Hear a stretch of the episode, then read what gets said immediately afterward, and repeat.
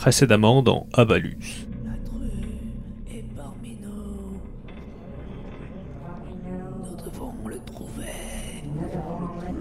Nous devons le chasser. Nous avons oublié un jambon pour la loterie de la kermesse.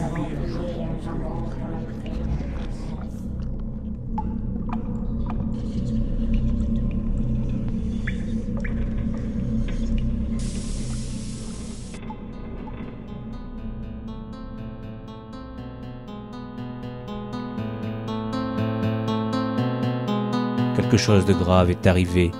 La lune ne brille plus comme elle le devrait, et les étoiles au sud se sont mises en grève. Même le trafic ferroviaire est perturbé et des retards sont attendus. Ça inquiète beaucoup les agents de quai, car rien n'est censé arriver en gare, encore moins des retards, surtout pas des retards. Tout est si ponctuel d'habitude, même le vide, même l'ennui. Quelque chose de grave est arrivé. Les ombres sont de retour et toute l'île tremble, mais ces deux phénomènes ne sont pas liés.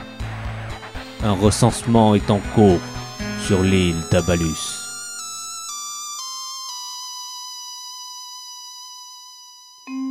Un rappel du règlement par notre inspecteur général. Le sifflet. Le sifflet fait partie de l'équipement réglementaire de l'agent de quai tel que stipulé dans le manuel des armes et armures du personnel ferroviaire au chapitre des armes sonores létales. Un sifflet d'agent de quai n'est en aucun cas un jouet et ne doit pas être laissé à la portée d'une personne non habilitée. Souffler dans un sifflet d'agent de quai doit se faire en suivant strictement les instructions décrites par le manuel des armes et armures du personnel ferroviaire. En cas d'individu, humain, non humain, être atterré en possession d'un sifflet d'agent de quai alors que ce n'est ni un agent de quai, ni un membre du personnel de gare, le Code de procédure de défense ferroviaire vous autorise et vous encourage à abattre sans sommation l'individu puis en cas d'enveloppe corporelle, à la détruire par le feu ou tout autre moyen à disposition garantissant une désintégration totale du contrevenant. En cas d'absence d'enveloppe corporelle, une brochure consacrée au bannissement des horreurs vous sera prochainement livrée.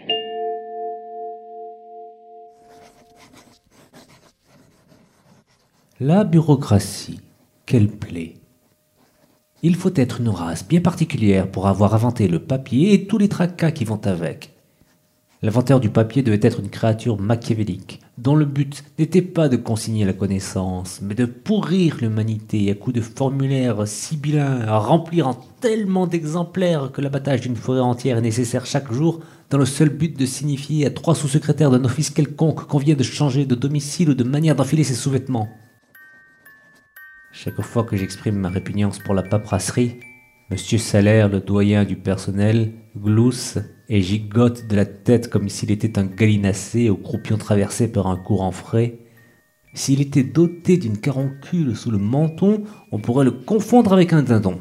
Toujours est-il que Monsieur Salaire se montre plus insistant qu'à l'accoutumée pour me faire remplir tous ces papiers. J'ignore ce qui se passe et je n'ai même pas eu le droit de sortir ou de passer un coup de fil à Henriette, ma voisine, pour l'avertir que notre soirée était annulée. Madame Picodon est allée le lui annoncer à ma place, et quand j'ai demandé pourquoi ma gouvernante pouvait sortir et pas moi, Monsieur Salaire m'a regardé en faisant le dindon encore une fois. Monsieur... Monsieur, Monsieur Sal... Monsieur Sal... Monsieur Sal... Me... Me... Sal...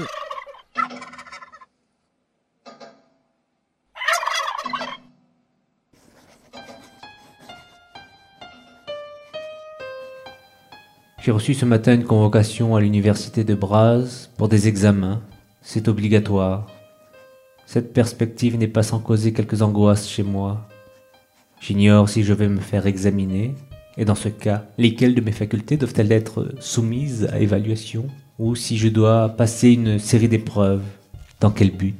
Et que signifie cette soudaine paperasse avec ces questions qui ne veulent rien dire? Là, je lis par exemple Nommez au moins 12 de vos trisaïeuls germains en caractère cyrillique, changez de sens les années bissextiles, ça ne veut rien dire. Ou encore, pour ou contre répondre en exactement 504 mots et demi. Hein? Ou là, en bas de la 17e page, la désincarnation astrale a rendu votre transpiration viciée, ce n'est pas une question avouée. Mais avouez quoi?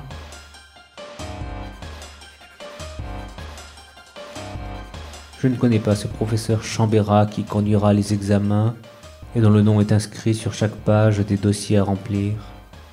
Fait étrange, son nom est même la réponse à 17 questions des formulaires. D'un côté c'est pratique, ça m'a permis d'apprendre qu'il est marié et qu'il a deux adorables enfants qui ont dévoré des loups.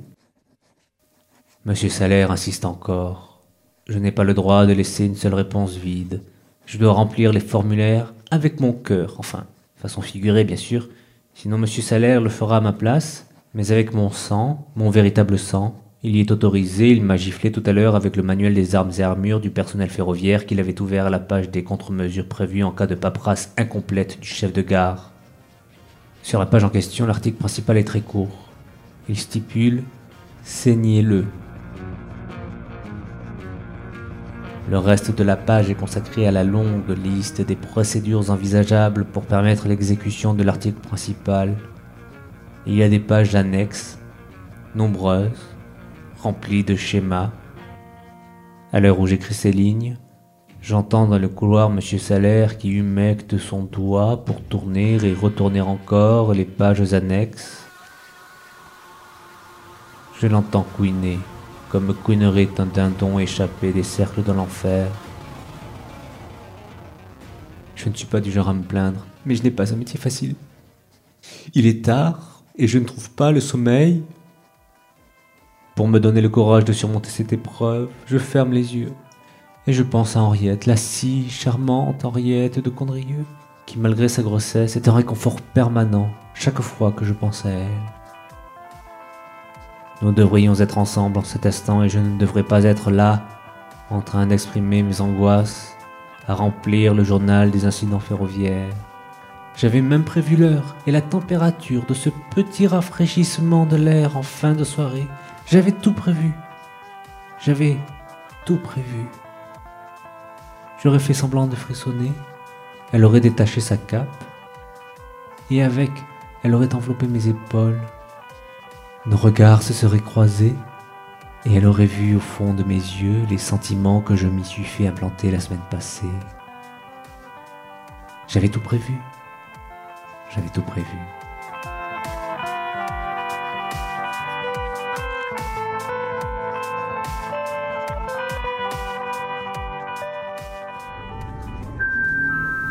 Votre attention s'il vous plaît.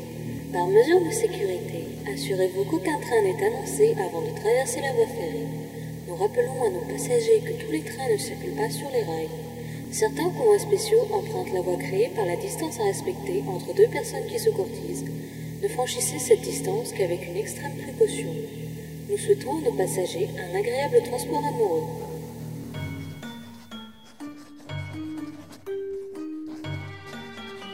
Le soleil s'est levé du mauvais côté ce matin.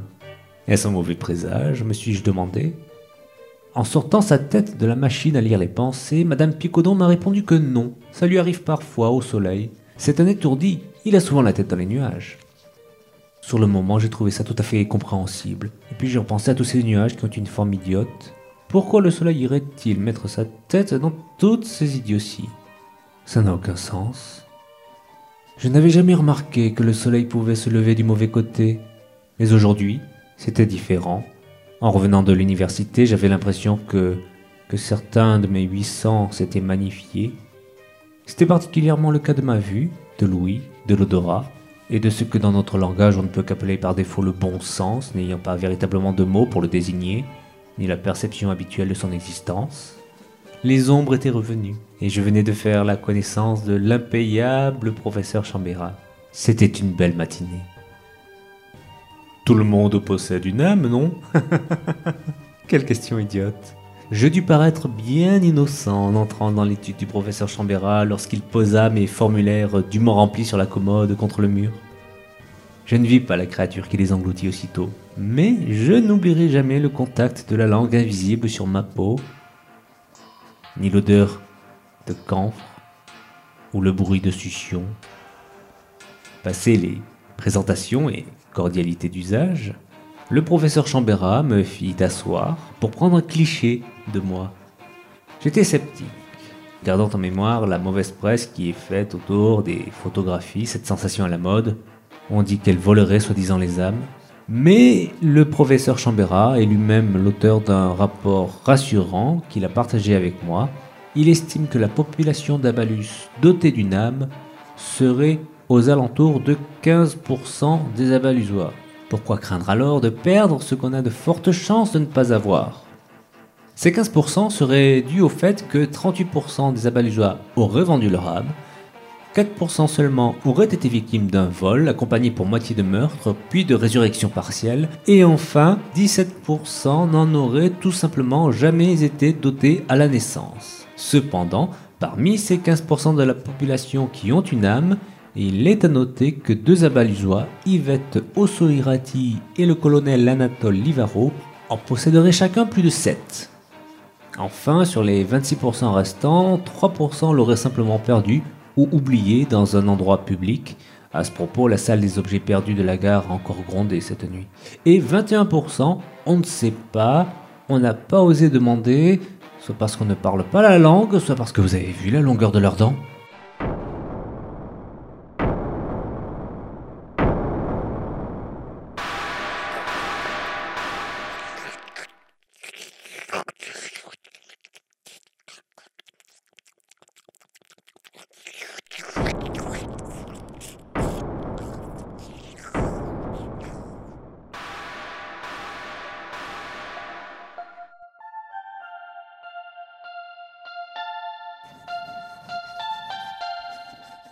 Il est difficile de savoir combien d'âmes exactement peuplent l'île. J'en ai pleinement conscience maintenant. Et en y repensant, l'étrange paperasse d'hier n'est plus qu'un sujet de cocasserie bien anecdotique. Si le professeur Chambera doit nourrir une créature invisible qui se repaît de l'incompréhension, du doute et des angoisses nées de la paperasserie administrative, qui suis-je pour juger cette abomination? Bien que cela ait soulevé une interrogation autrement plus effrayante que celle de la veille, je n'avais en réalité rien à craindre de cet examen tout à fait routinier. J'étais simplement convoqué pour que mon âme me soit révélée par la photographie. La rencontre fut très plaisante.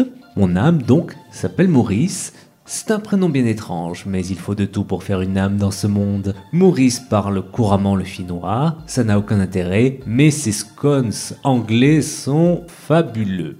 Je ne sais pas encore si je dois l'appeler Ilwell, Maurice est apparemment très pudique, ou alors Ilwell ne s'est pas décidé sur la question. Ilwell peut prendre tout son temps du moment que j'ai mes scones, je suis comblé. J'ai tellement hâte de les faire goûter à Henriette. Après la photographie me révéla mon Maurice ou ma Maurice, le professeur Chambera vérifia que je n'avais pas d'autre âme cachée. Pour cela, il inspecta mes sinus à l'aide de ses doigts. L'anatomie selon le professeur est étrange, il appelle doigt ce que j'ai toujours appelé autrement, j'ignorais qu'on était doté d'autant de sinus, surtout là. Mais je ne vais pas remettre en question le professeur sur des considérations d'anatomie, après tout, c'est lui l'érudit. Maintenant que je n'ai plus rien à craindre de cet examen, je peux trembler en toute quiétude à l'unisson de l'île entière. Monsieur Salaire a de nouveau chargé les batteries des cages à farfader sauvages, et je sais que Madame Picodon a invoqué des invisibles pour la défendre quand son enveloppe mi-charnelle, mi-quitineuse devient la plus vulnérable. En attendant le coup de fil d'Henriette, moi, je m'exerce au sifflet et j'étudie le code de procédure de défense ferroviaire, surtout le chapitre sur les stratégies en cas d'invasion. Il y a une âme de trop sur l'île.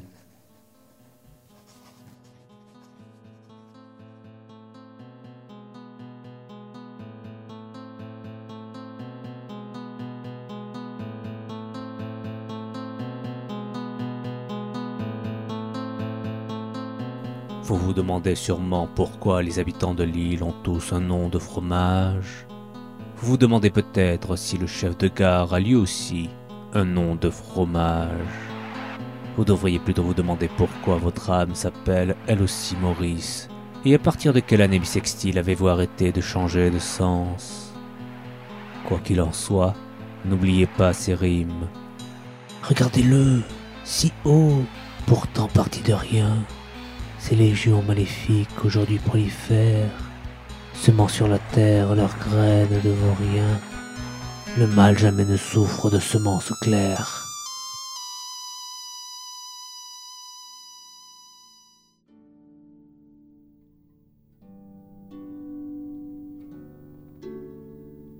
Dans les prochains épisodes. Henriette, revenez. Non, Henriette. Hé, je ne suis pas Henriette, c'est moi, Maurice. Vous voulez des scones?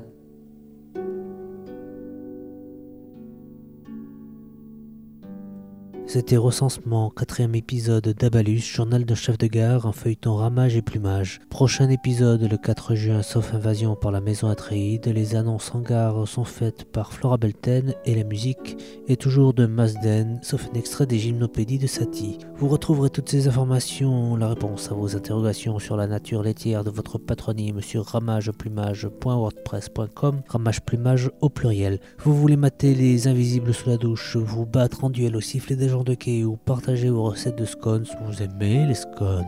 Rendez-vous sur la page Facebook de Ramage et Plumage. Moi c'est Merle et pour m'écouter, vous n'avez pas besoin de CV ni de lettres de motivation, vous êtes engagé à vie. Écoutez-moi, c'est votre boulot maintenant, c'est désormais ce qui vous définit socialement, humainement et aussi, et c'est peut-être là le plus dur, esthétiquement parlant. Que faites-vous dans la vie?